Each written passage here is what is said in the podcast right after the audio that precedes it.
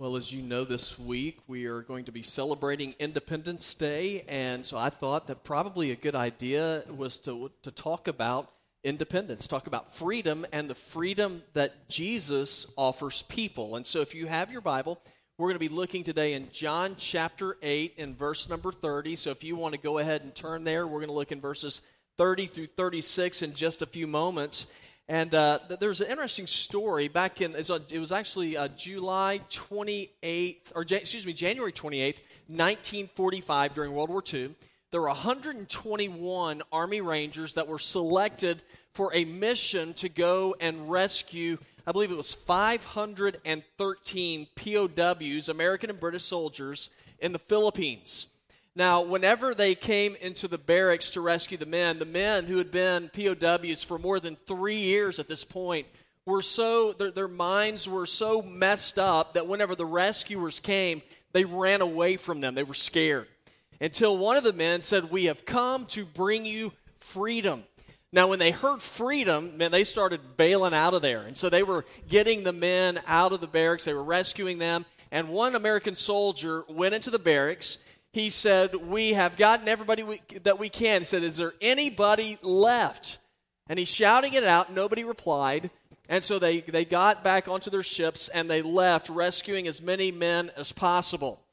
Well, it just so happened that there was one man named Edwin Rose who was on latrine duty that night.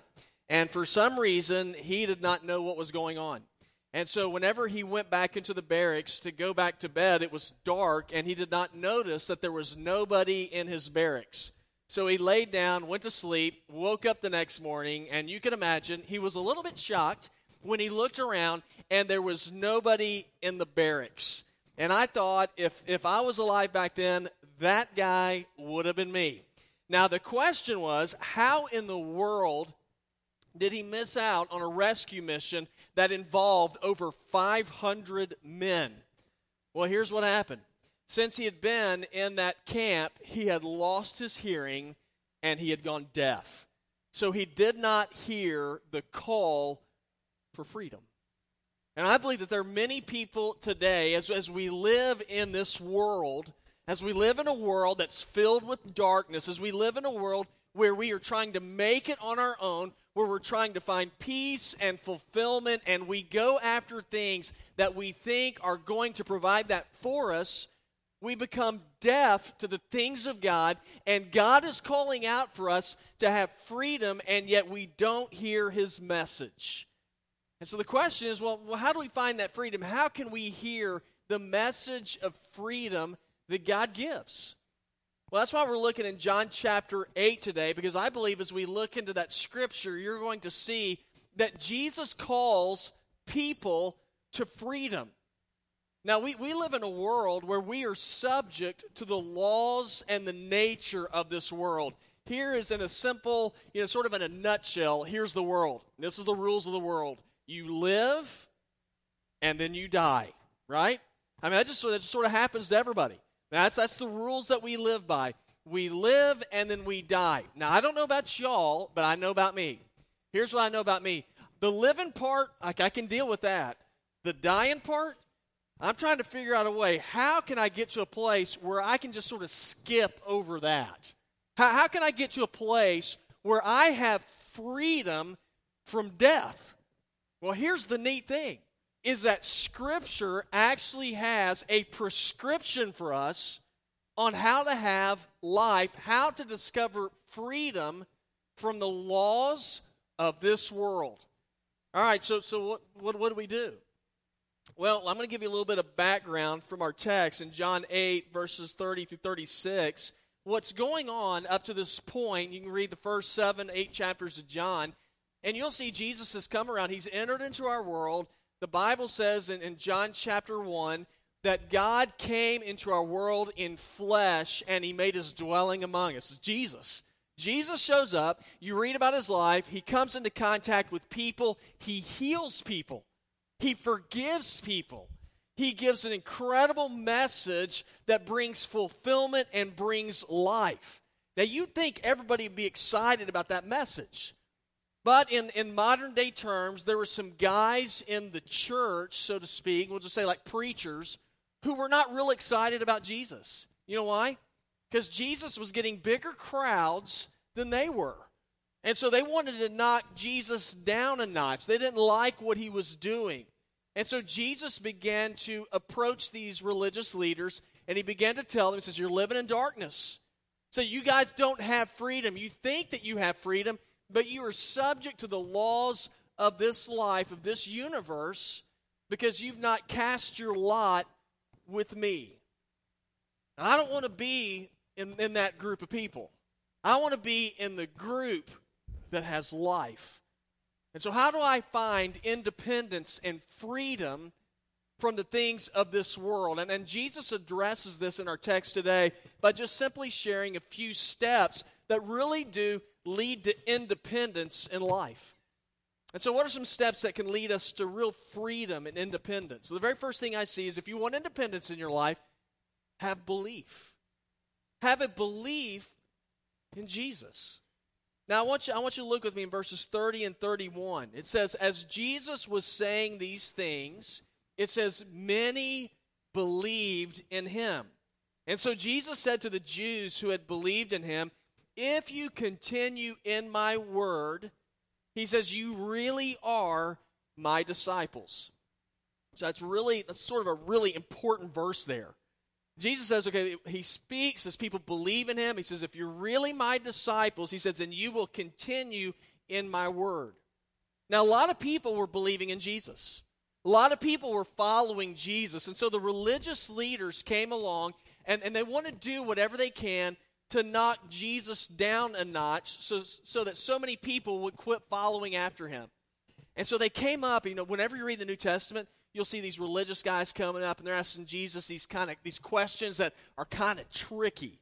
And in John chapter 8, they pulled off what looked like a pretty good one. They caught a woman, they said, in the act of adultery. And so they get the woman and they bring her before Jesus. And they say, Jesus, this woman was caught in the act of adultery. What should we do with her? Now, this was not some innocent question.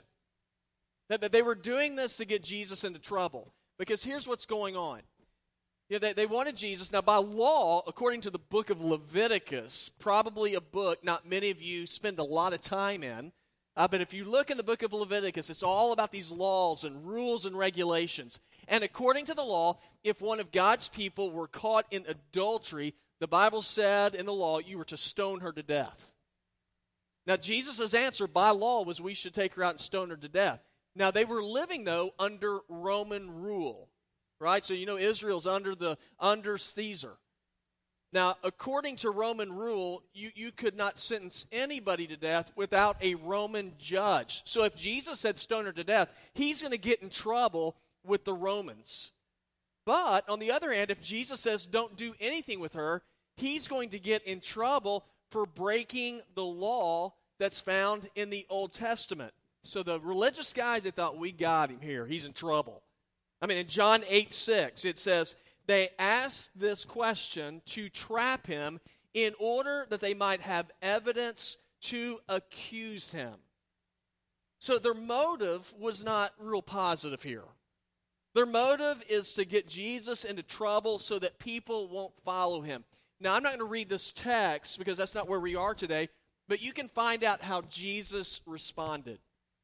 And you might remember the response. He who is without sin, let him what? Cast the first stone. So Jesus, instead of answering one way or the other, he says, hey guys, I'm going to leave that judgment up to you. He who is without sin, let him cast the first stone. And you might remember they just all sort of like dropped their rocks and just like walked off dejectedly because they're like, he got us again. Now, here's what the Bible says about Jesus. This is why people were astonished with who Jesus was. Matthew 7:28 and 29 says, when Jesus had finished this sermon, the crowds, it says they were astonished at his teaching. Most of the time, for most of us as pastors, is they were sleeping during his preaching. They were astonished at it. It's incredible. He was teaching them like one who had authority and not like one of the scribes. Now, because he was such an incredible teacher, he gave wisdom and light to people. What did people do? Bible says they were believing in Jesus. Now, what were they believing? What were they believing about him? They were believing that he was the Messiah. They were believing that he truly was God's son. They were believing that he was the Son of God who came in order to take away the penalty of sin from man. Now, is that really who Jesus was? Well, Jesus said in verse 24, he said, if you do not believe that I am he, in other words, the Messiah, the Son of God, Jesus said, you will die in your sins. So what's the first step to independence? It's belief. It's believing in Jesus, believing that he is the Son of God. And if you look at the end of verse number 31, Jesus said, if you really believe, he said, then you will continue in my word, and then we will know that you really are my disciples. Now, I love that word, the word continue. Here's what's interesting about it. That word, he says, if you continue in my word, that word continue, it means reside. Jesus said, if you reside in my word. Now, here's how I picture that. If you reside somewhere, that means it is a place where you live, right?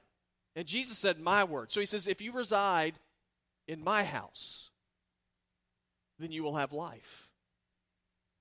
Now, whenever you go to someone else's house, do you ever go there and then after you've been there for a couple of days, come in and say, hey, you know what, I think you need to move your furniture, you know, in your living room. I don't like it very much. You need to get some new furniture, and I need to go into the master bedroom. Now, if that is a guest in your house, what are you going to be thinking? And for some of you, what are you going to be saying? Say, this is my house. Now, if you reside in my house, you're going to live according to my rules. Now, I'm not asking children here. Parents, how many of y'all agree with that? Amen, brother. It's probably the only time I'm going to amen in here. You're right. That's my house.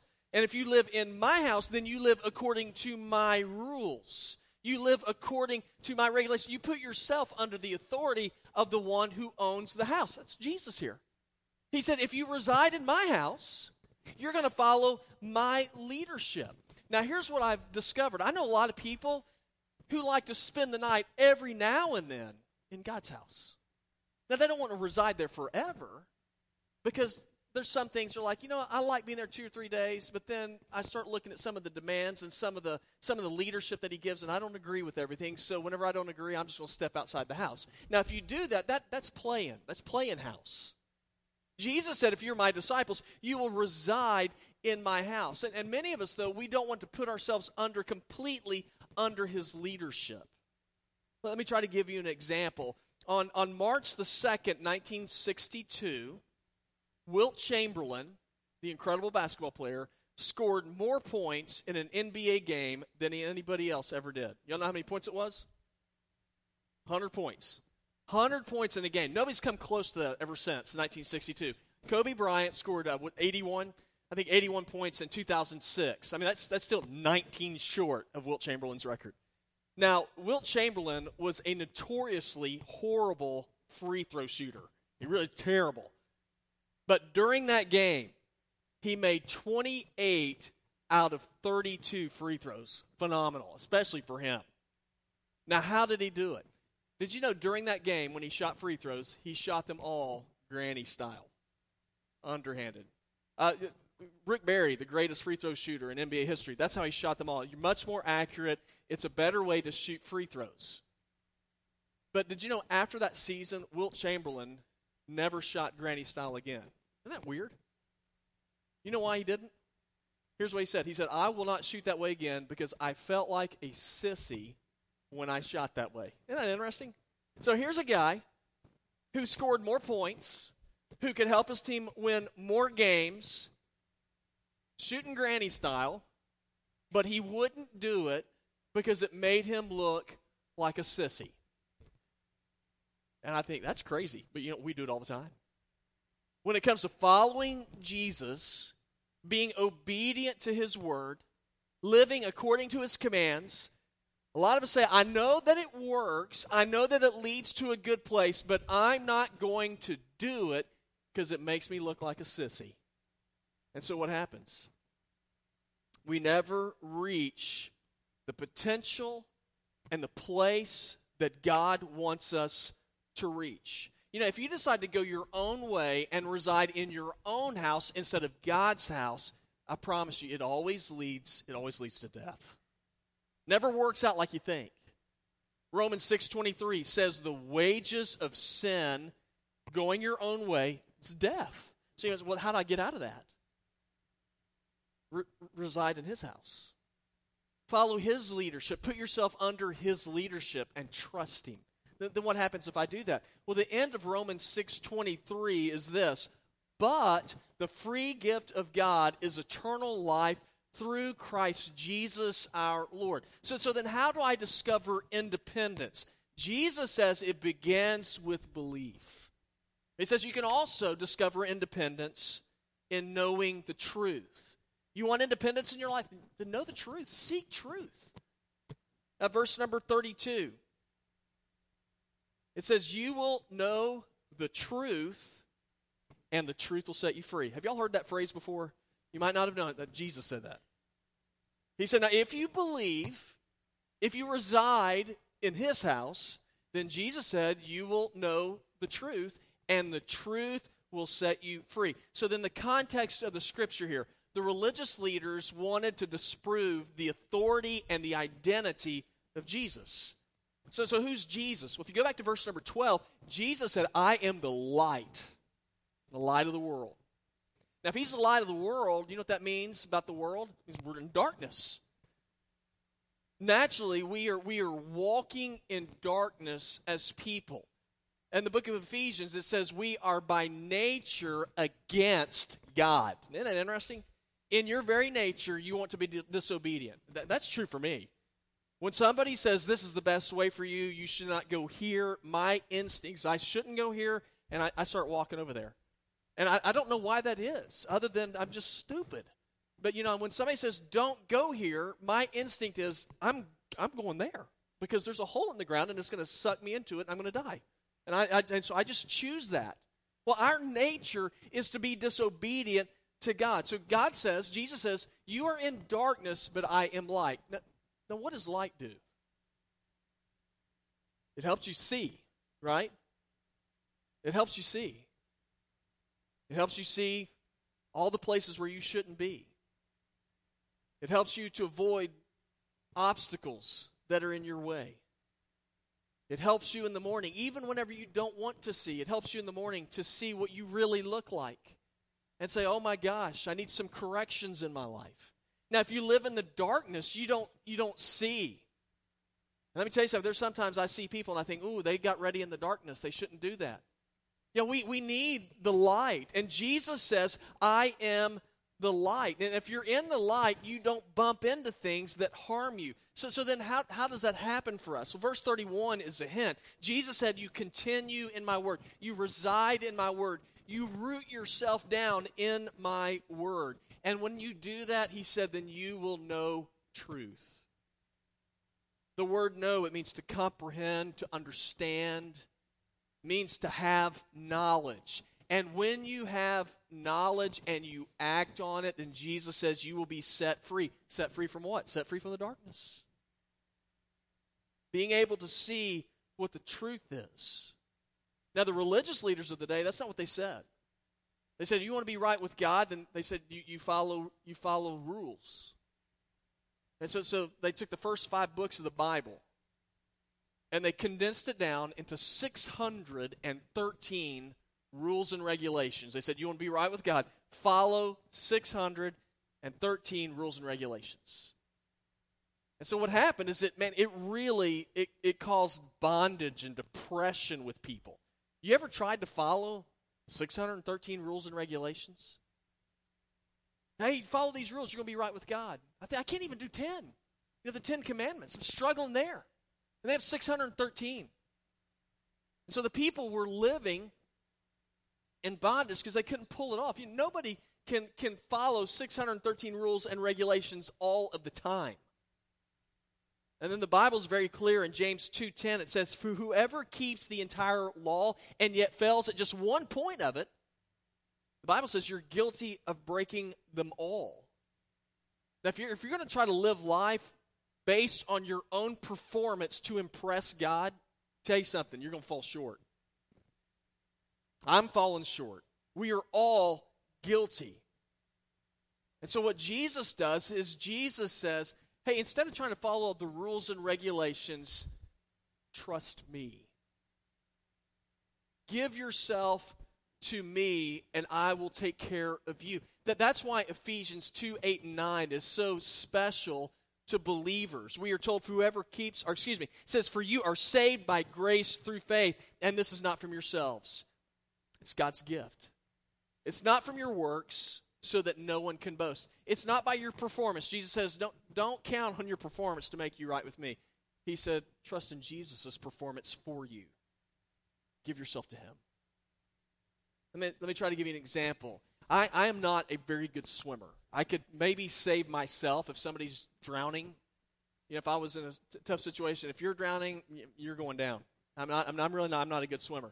I'm good for about maybe a quarter of a mile. I don't know.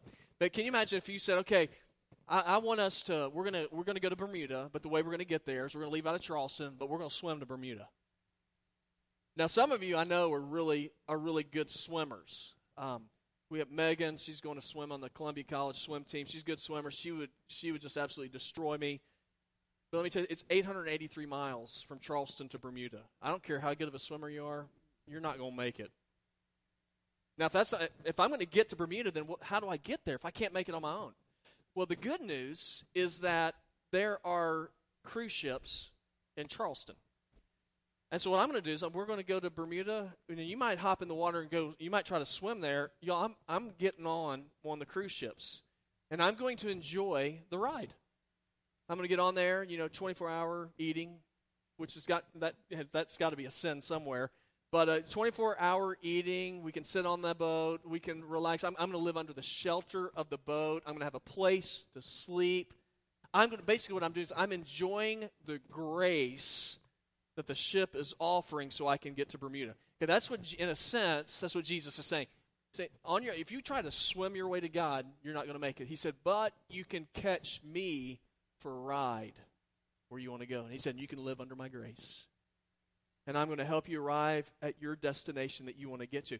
Jesus said in John 14:6, he said, I am the way, the truth, and the life. He said, no one comes to the Father except through me.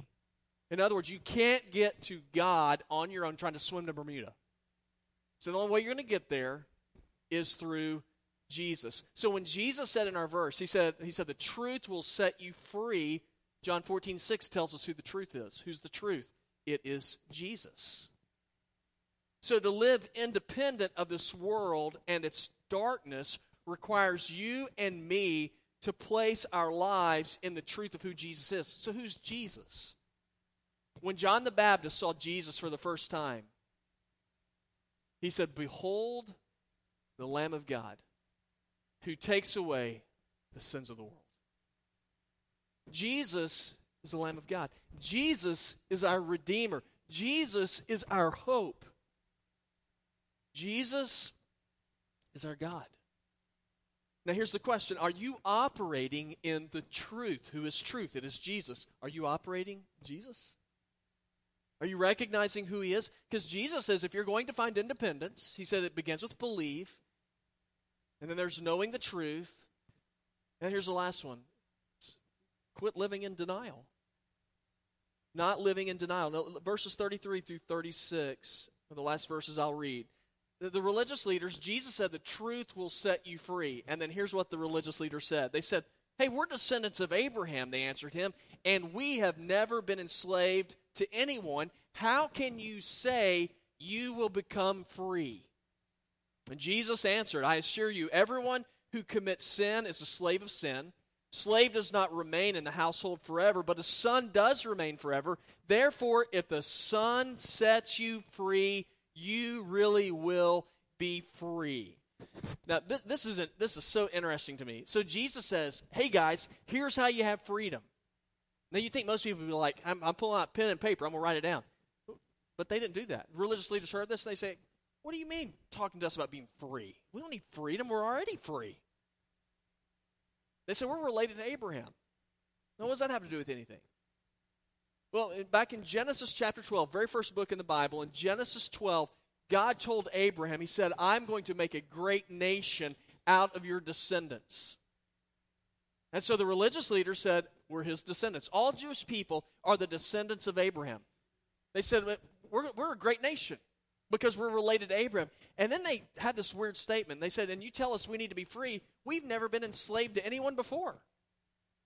Now, guys, I just want to let you know that is a complete denial of reality right there.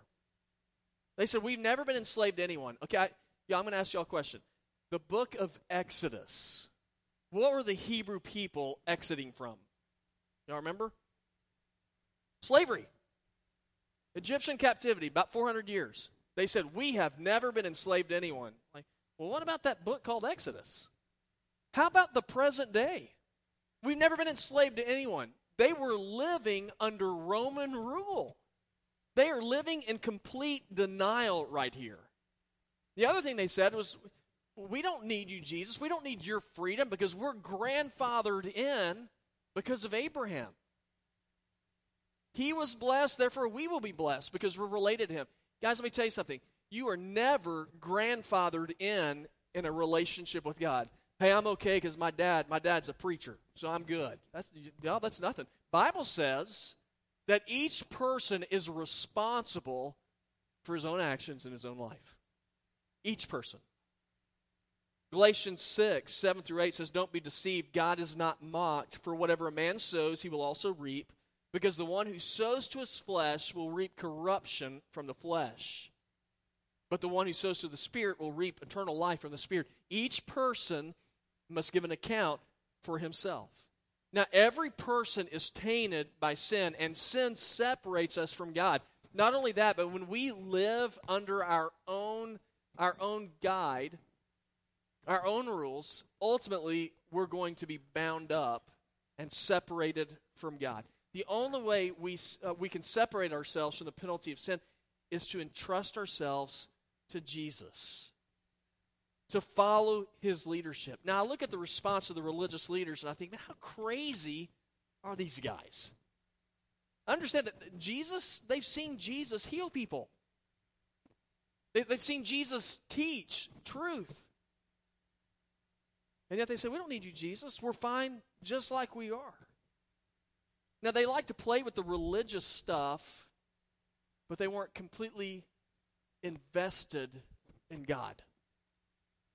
They played, but they weren't invested. They weren't completely invested because they wanted to hang on just to a little piece of this world so they could have control and not give it all to God. And I think there's a lot of us who struggle with that. We want to follow God, but there's some stuff in our lives we're like, God, I will do this for you, but I'm going to hang on to this over here. That's mine, and you can't have it. As when we do that, it's dangerous. Our church every year we go to Haiti on a mission trip every year, and there's a story that a Haitian pastor told as a parable, and he said that there's a man who wanted to buy a home for $2,000. Now I know that here we're like, well, that's a cheap home. In Haiti, that's a tremendous amount of money. So I want to buy a home for $2,000. And the man who was a potential buyer, who's really the only one, said, I can't afford it, but I can get up $1,000. And so they made a deal, and the guy said, I'll sell it to you for $1,000, but there's one stipulation. He said, I get to own one item in the house. And what is it? He said, I want to own this nail, and I can put it anywhere I want. The guy said, that's fine. That's a deal. So the guy got the nail, and he just tacked it in right over the front door. And that guy lived there for a while. And after he lived there for a few years, the original owner wanted to get the house back. And so he said, I will pay for the house. I'll buy it back from you. The guy refused, and that's my house. The guy said, well, it is your house except for that one nail. So he went out, and he found the carcass of a dead dog, and he hung it on that nail over that guy's front door. Now, the guy wanted to take it down. He said, you can't take it down. He said, that's my nail. I own that. And so it stayed up, and it finally got so bad the man was overwhelmed with how horrible it was, and so he ended up selling the house back to the original owner. Now, the Haitian pastor said, here's the moral of the story. He said, if we leave the devil with even one small peg in our life, he will return to hang his rotting garbage on it, making it unfit for Christ's habitation. A lot of us, we want to play in following Jesus, but we hang on to certain things. Guys, whenever we hang on to certain things and our certain sins in our life, we don't surrender our lives to God, Satan is going to grab that nail and he's going to hang his garbage on it. And it's going to separate you from God. And so the question is, well, how do I quit living in denial and live in the freedom that Jesus says that he offers? It begins with this. It's admitting your condition. What's our condition? We're sinful.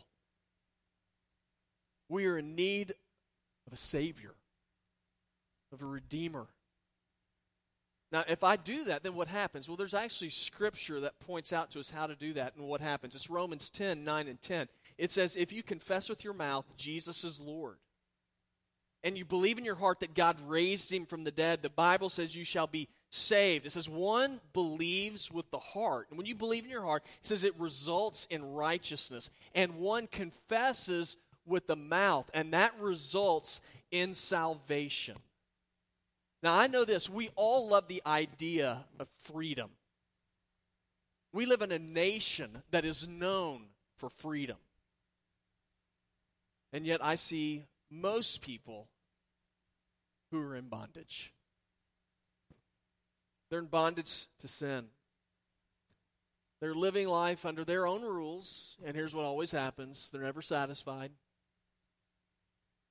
They're never fulfilled. They're left wanting. They feel empty. I talk to people time and time again, and before they are finished, I can always tell them what's down the road for them. So listen, you continue on this path, I can tell you where you're going to end up. And it's not because I have a crystal ball. Y'all, I've talked to a lot of people. And life without Jesus always ends up depression.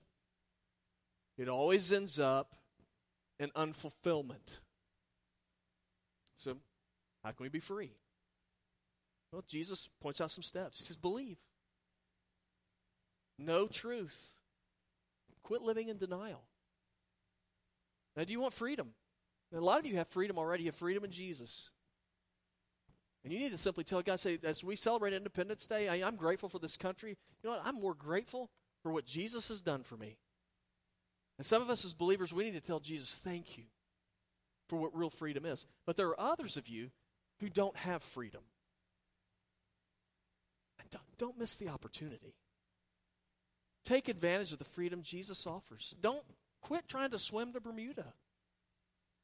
Yeah, you're not going to make it. Get on board with Jesus.